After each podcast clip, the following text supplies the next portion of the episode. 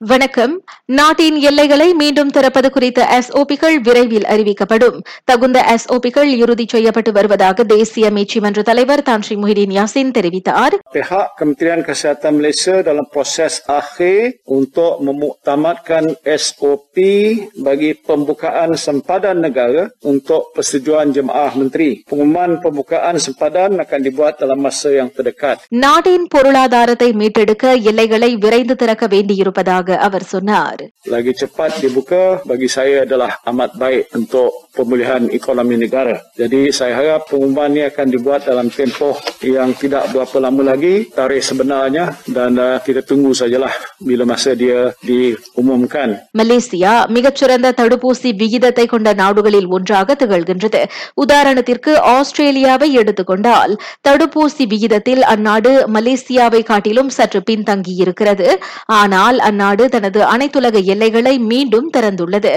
மலேசியாவோ எல்லைகளை மீண்டும் திறக்கும் விவகாரத்தை தாமதிப்பது பொருளாதார மீட்சிக்கு உகந்த நடவடிக்கையாக அமையாது என முஹிதீன் கருத்துரைத்தார்.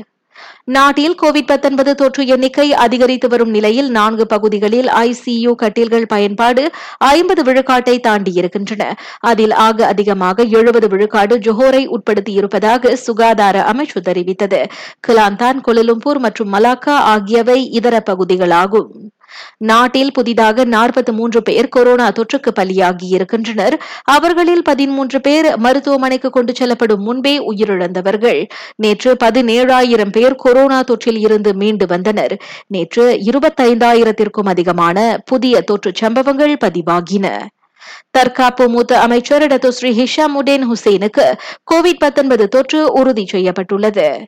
மார்ச் பன்னிரண்டு ஜோஹர் சட்டமன்ற தேர்தலில் மலேசிய சோசியலிஸ்ட் கட்சி பிஎஸ்எம் கொத்து இஸ்கண்டா சட்டமன்ற தொகுதியில் போட்டியிடப் போவதாக அறிவித்துள்ளது. அத்தொகுதியில் அரா எனும் நாற்பத்தி ஆறு வயது திரைப்பட இயக்குநரை கட்சி சார்பாக தாங்கள் களமிறக்குவதாக பிஎஸ்எம் துணைத் தலைவர் எஸ் அருள்செல்வன் தெரிவித்துள்ளார்.